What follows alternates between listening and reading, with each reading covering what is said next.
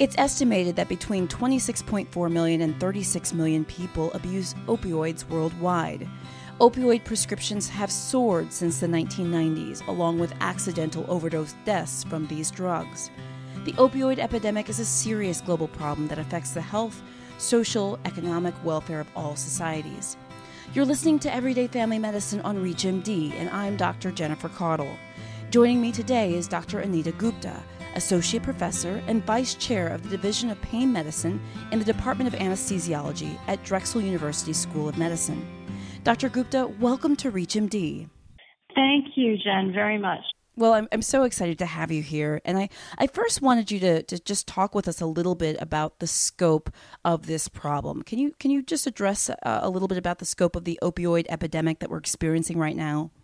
Absolutely. So, as you already know, 78 people die every day from opioid overdoses, and 80% of those deaths actually are accidental or unintentional. And it turns out that many people don't even know that they're at risk for an opioid overdose. And so it's a very surprising statistic that people are uh, unintentionally dying from these op- opioid overdoses. And there's a lot we can do as physicians. There's a really a moral and ethical duty to treat pain but we also have to dispense opioid medications much more safely. Uh, we need to be aware of all the new guidelines that are out there that have been put forth from the CDC. And we also have to be aware that opioid overdoses can occur at any time to anyone, anywhere. And being physicians, we really need to be proactive in, in getting this information out uh, to the public and to other physicians. That's great. You know, I'm, I'm really curious with your expertise um, in this topic in particular, um, obviously as well as others. But I'd like to know, you know, what are your thoughts and, and why do you think we've come to this place? You know, what are some of the contributing factors to why we have this opioid epidemic right now? What are your thoughts about this? Well, you know, look, for the war on drugs has been going on for a very, very long time, back from the times of Ronald Reagan uh, Nancy Reagan was a proponent of, of addressing this issue. But what has changed now is that the United States is leading in the amount of opioid consumption around the world. And the deaths related to these overdoses are rising dramatically from 1990s to today. In fact, in Philadelphia alone, where I practice, the numbers have increased even from two years ago. So that we're really faced with a crisis that is not only locally, but on a national level. Some of the reasons why I believe it has occurred is really multifactorial. There's many reasons. I mean, you can look at the fact that there was many new products that were put forward in the 1990s. There was also the push to the fifth vital sign to assess pain better and to treat pain better around the same time. And there actually was a lot of research saying that there was really no ceiling on the amount of opioids that you could prescribe. And as you know, that this has really changed uh, with the new CDC guidelines they have put forward is really a stark contrast to what physicians have been doing. And this has put the pendulum in the other direction. And so now physicians are trying to figure out solutions on how to change their, their plan of treatment to find better solutions for their patients. You know, I'd like to shift a little bit to your work in particular. Um, you've recently um, spoken on a panel with the White House director um, in Chicago about opioid overdoses and abuse, rather. Can you talk a little bit about the work that you do, the advocacy work, that the speaking work that you do, and, and what you're doing um, as a as a doctor um, to to help this epidemic on a national level? Absolutely. I mean, look, first as a human, I, I myself have had pain and I've been on the other side of the issue. Uh, I've had to uh, deal with what what happens when someone has pain in a hospital setting, and no one believes you, or when you're stigmatized. Uh, and so, from a personal standpoint, I really am passionate about this. But it's really taken me to the next level of, of you know my passion and my desire to help others who may be in the same situation. Uh, but my work really stems from the American Society of Anesthesiology, where I chair a task force on the prescription opioid epidemic. I'm leading anesthesiologists in this in this advocacy mission to direct them on getting the message out there, um, speaking to stakeholders on the federal, national, and even local level to get the policies and funding out there, as you may know, um, there was recent legislation that was passed um, from the House and Senate and recently signed by President Obama, you know, getting funding out to the states, but that funding is very, very little. Uh, and there is, needs to be much, much more to get people to where they need to go as far as prevention and recovery and education. And uh, I was very fortunate to meet with uh, the director of the White House Office of National Drug Control Policy, Michael Botticelli, just in Chicago, uh, where I was able to speak directly to his point, uh, and also carry carry his message along on on getting this this legislation some more funding. That's fantastic, and uh, the work that you're doing is certainly it's admirable, but it's it's certainly well needed, and it's wonderful that you're really at the forefront of, of dealing with this issue, not only for patients but also for physicians as well. If you're just tuning in, you're listening to Everyday Family Medicine on ReachMD. I'm Dr. Jennifer Caudle, and I'm speaking with Dr. Anita Gupta, an associate professor and vice chair of the Division of Pain Medicine in the Department of Anesthesiology at Drexel University School of Medicine. So, Dr. Gupta, for this this next section, I'd like to sort of go into some of the expertise that you talk about when you speak nationally and when you work on the task force that you're working on about the opioid epidemic. You know, first of all, doctors need to understand the potential life threatening side effects of opioids, really, in order to prevent a, an opioid emergency. Can you speak specifically to what physicians should know about safely using opioids? Well, first of all, opioids are the cornerstone of treatment of pain. And as an anesthesiologist, I can tell you that's not going to change. You know, when patients have surgery, they need opioids. And, you know, if they didn't, we would have patients that wouldn't, would really be uncomfortable after surgery. So I appreciate the importance of opioids in the treatment of pain.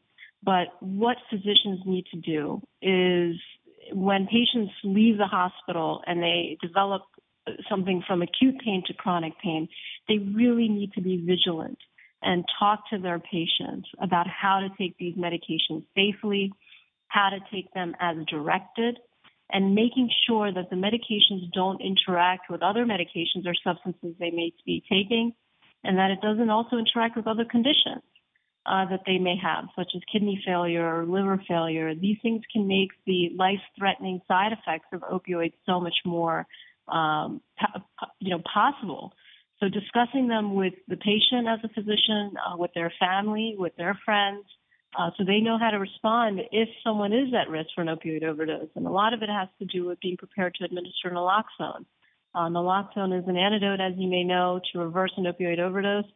So all of these things are some of the things that physicians can do to curb some of the, the issues we're seeing. And, and lastly, and most importantly, is really refer to the CDC guidelines that were put forward uh, they're a really important resource. They're now the uh, standard of care for writing opioids long term. So I encourage, you know, everyone to take a look at them and, you know, really understand how to, to prescribe these medications safely. That's great.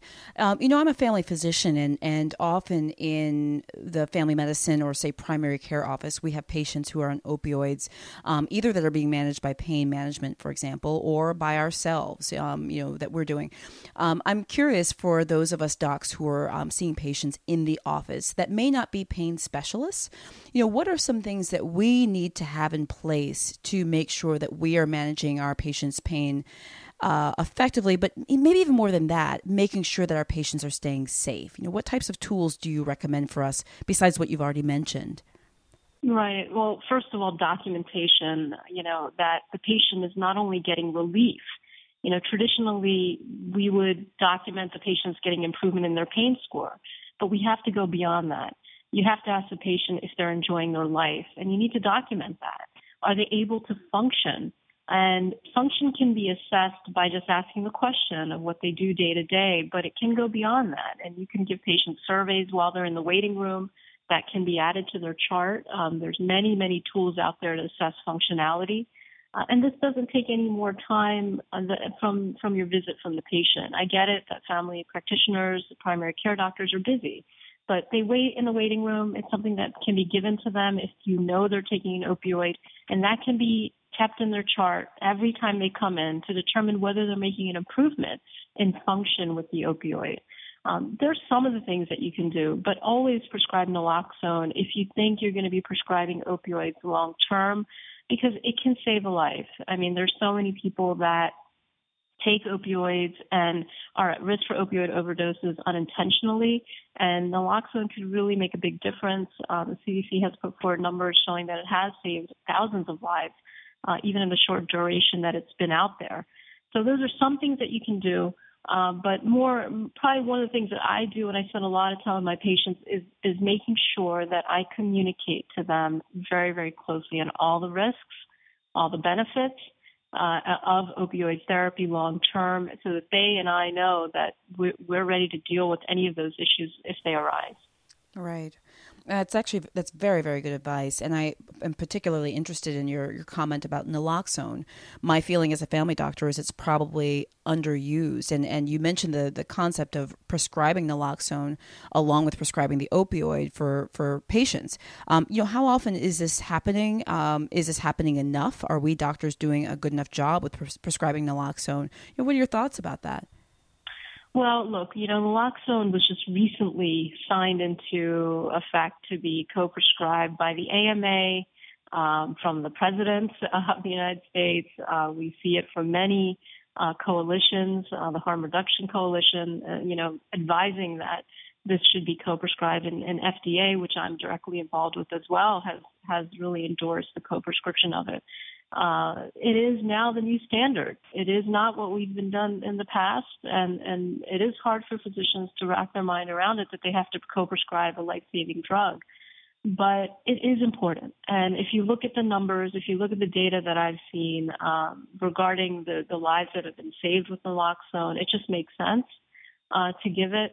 And I think that we aren't prescribing it enough. Uh, we aren't considering co-prescription of it enough. And and given that now there's so many organizations supporting the need for it. I think we need to get on board, you know, to try to prescribe it more um, and and teach their family members on how to give it. Um, naloxone isn't perfect, but at least it's it's some chance of surviving an overdose. And and you know, that's only the one step in getting someone to recovery, uh, one step in getting them out of addiction. Uh, but it's at least a step, and I, I believe that it is a step in the right direction. That's great to know. Um, you know, with that question, it, it, leads me to say for those who are listening, um, I know that many are going to want to find more information. And you did mention the um, new CDC, I think you mentioned CDC regulations that have come out. Um, can you mention um, a few different sources or places that physicians can go to? Physicians who might be listening saying, you know, this sounds great, but I feel so out of touch. I really need to brush up. You know, what are the, the few uh, places you would advise people to go to to um, brush up on their, their knowledge and, and, get the latest information? So, two of the best resources are one, the American Medical Association. Uh, they have a robust website and resources for doctors to go to. The American Osteopathic Association also um, has a robust website. Um, it, it's very, you know, visible online, both of these organizations.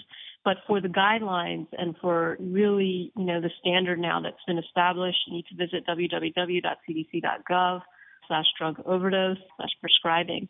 And that will give you the information you need uh, to get, you know, the, the, the actual things that you need to follow if you're prescribing opioids uh, for chronic pain. And, and there's information not just for providers, there's resources for patients too.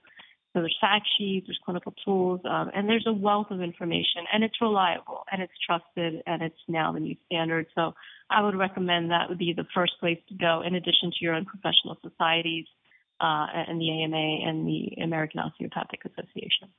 Um, you know, Dr. Gupta, this has been a, a, wonderful interview. And before we close, I'd like to ask: Is there anything else that maybe we need to touch on, or anything else you'd like to discuss before we before we close?